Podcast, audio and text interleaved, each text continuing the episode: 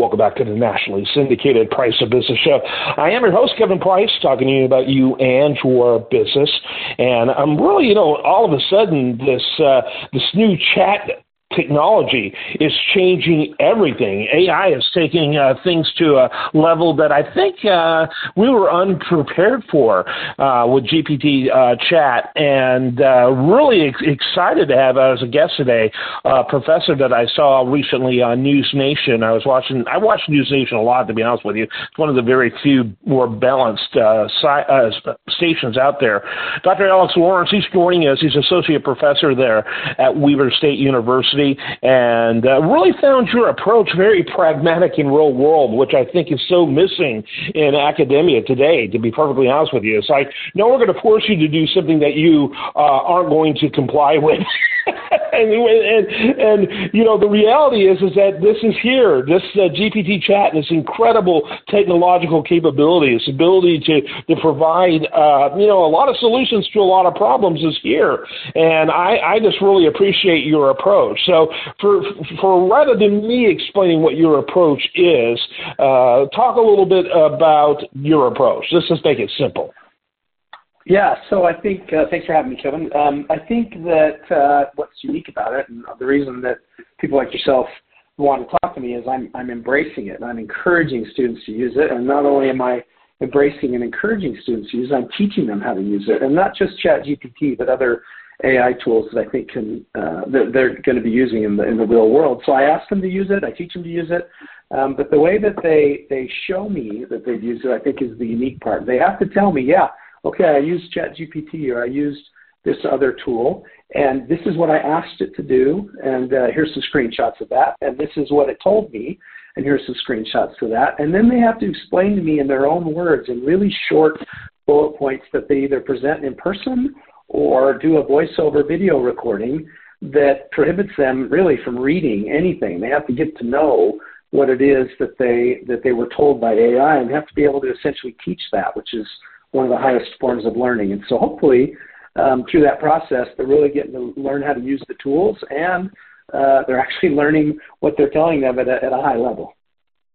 Yeah, yeah. I, I personally, I really do love this. Plus, you're you're able to show some of the in, you know some of the inadequacies there is in AI still, even with ChatGPT, which we use. We use for our media to get a little bit of background uh, info, information. It's a big sense of move over Google going on out there, yeah, and yeah. Uh, but it has built-in inadequacies. And so, what's happening in classrooms around the country is that they're using it even though even though they're told not to, uh, but they're not using it effectively. And this opaque approach to it is really under equipping students. And what you're trying to do is help them maximize the technology that exists. I don't see anyone shutting down computers. Well, this is just taking computers to the next level.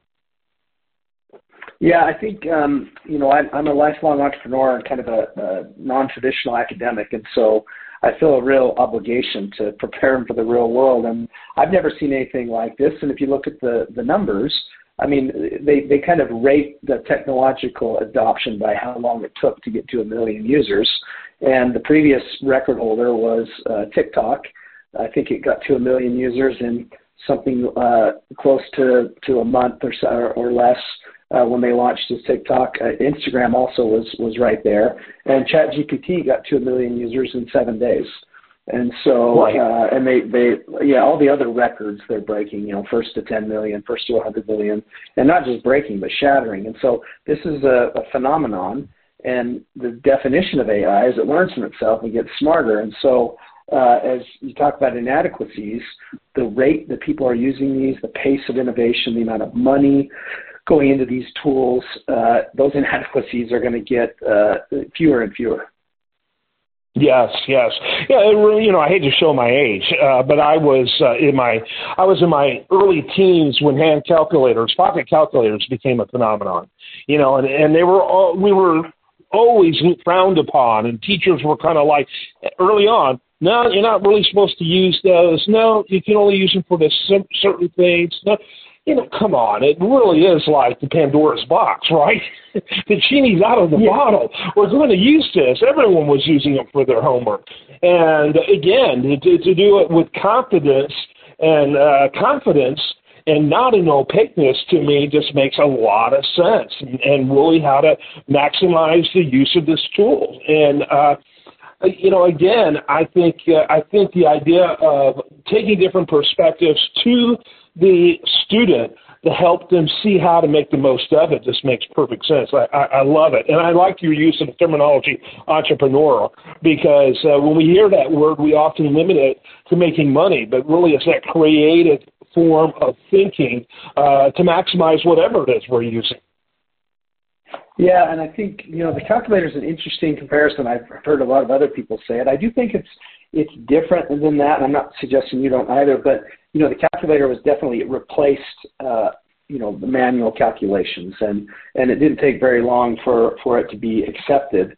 Um, and so I think that this is the the reason it scares people uh, and, and admittedly, I have some, some concerns about it for sure, is that it's essentially uh, punching the buttons on the calculator for you. So now you're not really doing any, If you want, now you're not even really touching the calculator. You're not even looking at it. You're not even holding it. You're not even considering whether it's multiplication or addition at the extremes, right? If you're just a copy and paste cheater, essentially, because I do view that as cheating. I, I don't think that there's uh, any gray area there for me. But what I'm trying to do is – inspire, convince, educate my students that they have such a rare opportunity to be first. They can become experts. They can really, uh, you know, be at a, an advanced level as a college student that that really makes me feel like it's the internet launching all over again. Like you're going to be first to embrace this new tool, so learn how to use it. Don't just cheat with it. Yeah, yeah. And by the way, if you didn't know operations, for example, good luck with your calculator. Yeah, yeah. Well, and this is this is uh, it's unbelievable, Kevin. The things that it can do when you really start to learn how to use it. I mean, as a research tool, or as a as an outline provider, as a as an inspiration for for you know brain fog, as uh, you know writer's block. Um, you know, under tight deadlines, there's so many scenarios where it just is incredibly efficient. Yeah, no question about it. Uh, talk about the kind of response you're getting from colleagues, from the university, uh, maybe even parents. Uh, you are dealing with college students, so that may help a little bit. But talk about the uh, the response you're getting from your approach, which is really being looked at by many, from what I can tell, is almost like, "What he's doing that," and a lot of shock and shock and awe in that. Talk a little bit about it. Yeah, I mean, and it's it's interesting because I'm doing something that apparently is different and, and out there a little bit. I'm actually am talking to K-12 uh, educators and stuff now, um, and so you know I'm very fortunate. My department here at Weber State is very innovative, very forward thinking, and so my peers are all and and, and still are very supportive. They're, they're like, we love it. You know, we love that that you're out there on on the edge trying stuff and and so and the university that I teach at at Weber State is is largely the same way. They've they've always encouraged and embraced that I'm kind of this non-traditional academic that that really is is more of a, a real world business person first and an academic second. And so they also have been very supportive. And so I haven't heard anything, um, but I but I know that even that being said, outside of my department, I'm sure that there are are folks on campus and most definitely folks around the country that are that are concerned. And, and the thing is, is I don't I don't disagree with that concern. I'm not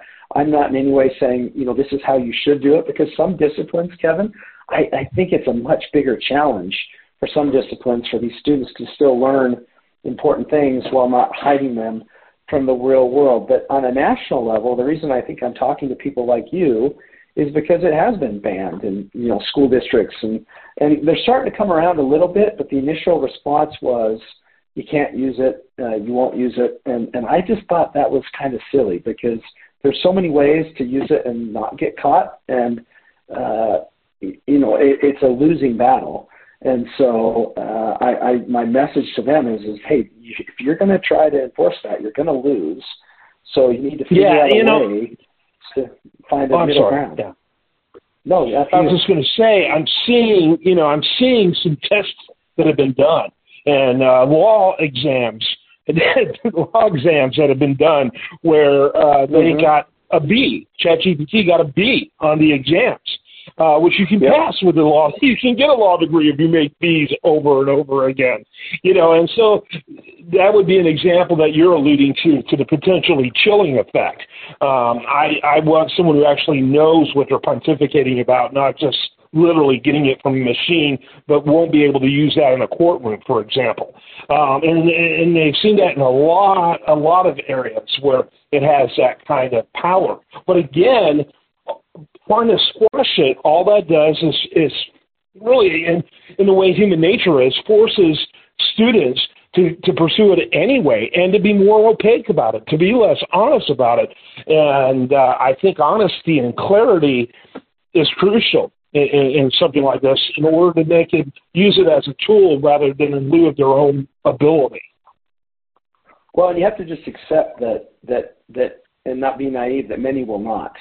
But there's already plagiarism that's rampant, and there's already you know it's a constant battle of good versus evil. So they're they're coming out with all these Chat GPT uh, you know cheating uh, detection tools, if you will, and and it doesn't take very long to figure out there's a there's a bunch of other tools. So it's really easy, for example, to take an outcome from ChatGPT, put it into a variety of other websites that'll completely change the vocabulary and the and the writing style and the length and and all these things. And and I say, well, good luck trying to figure out, you know, where that came from. And so that's an easy thing to spin that that uh, that text into something different. And that technology's been around forever. And so uh, or, or you know, let me ask you this question, Kevin. This is a tough one. So, so let's say you you have an essay you want to write, and you pose the questions that the essay is seeking to answer into ChatGPT, and it gives you a well-written answer.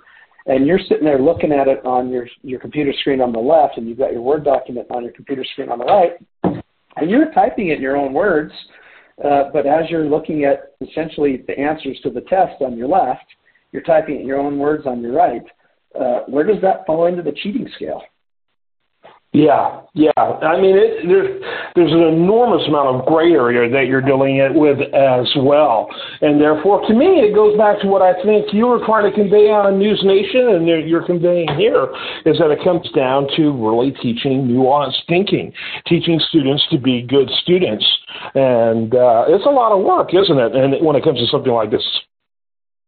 Yeah, and and I feel for other disciplines. Like in my discipline, in my courses, you know, having them present what they're what they're doing in short PowerPoints with with short bullet points that they just have to speak to because they've got some knowledge. That's that's uh, very uh, uh, available to me as a as an option. But if I'm asking them to write essays in an English class, am I going to have every student, you know, present a, a, a PowerPoint with with bullets on their their English paper that's five pages? No. And and not only that, I don't want them. I don't want to have them talk to me about. I want to see their writing style. I want to see, you know, yeah. how they. Uh, how, and so I, you know, stuff like that. I just go, wow. Um, but again, I then I go back to the reality check that they're going to use it, and they're and if they are told they can't, uh, many of them still will, and they'll use tools to to kind of hide where it came from. But but then I go back even a little further and go, but what about that gray area we just discussed, Kevin, where it is in their own words? And it will be undetectable. But it's essentially been, uh, you know, spoon fed to them, if you will, without a lot of critical thought, and, and they're they're now thinking about it in terms of how they word it themselves. But I don't have the answers, but I do know that. yeah, yeah, absolutely. And I didn't. Uh, I didn't get the impression you had a panacea, no question about it. I wonder, is this a a potential blow to the move towards? Uh, I, I can't imagine. You know, that's another thing that the uh, education industry really need was online learning, online degrees in order to maintain relevance. It seemed, you know, but it seems to me it sure makes the whole process of online learning uh, more questionable. Yeah, I mean, so our program, you can you can take all of our classes in person, you can take them all of them online, and most of our students do a hybrid. And so we were one of the first departments um, to to have you take our entire bachelor's degree online if that's something you so choose. And you know, if I I were a student again, you know, I was always building a business. I would absolutely have done online. It's asynchronous. I can, you know, fit it into my schedule, yeah. and and so uh, I mean, I get it, right? But but absolutely, for certain classes where you have no uh, live synchronous interaction, it just it does it creates it creates uh, real real extra questions. And here's another thought exercise for you, Kevin. There's so many kind of unintended outcomes. I'm not going to call them consequences, but let's talk about scholarships for a minute, okay? If if we could, are you okay with that? Because I've thought a lot about this this concept. If you're if you're going to sure. apply for a scholarship, there's there's three things. There's there's need, there's uh, kind of ability, you know, your grades and stuff, and then there's the essay. And so so I've been on a number of scholarship committees, and there's a lot of students that have the need, and there's a lot of students that have the grades. And so what it comes down to is their essay. So so are we going to run essays through a Chat GPT uh, cheating tool? No. But now all the essays theoretically just got way better. And so, uh, so, so now it's become way more competitive to get a scholarship. So what is the, what happens in that environment? I don't know what the outcome is there, but, but that's just one thing that I thought about that is an interesting uh, kind of thought, uh, you know, exercise to go, hmm, how, how does that impact scholarships? Oh yeah, well, and you're only scratching the surface, right? There's so many things we hadn't even thought about yet that this is going to affect. Uh, it's like peeling an onion. And so, and you remember, you know, when people peel onions, they cry. So there's going to be some tears as well. uh, but yeah. there's a lot going on here that we have only just begun to scratch the surface. Well, and, and so I teach other AI tools. I teach a sales technology class. And so this is not uh, the, the end all be all. It's the most user friendly, powerful tool that I've ever seen. But there's other stuff out there that'll do voice uh, AI, that'll do video AI.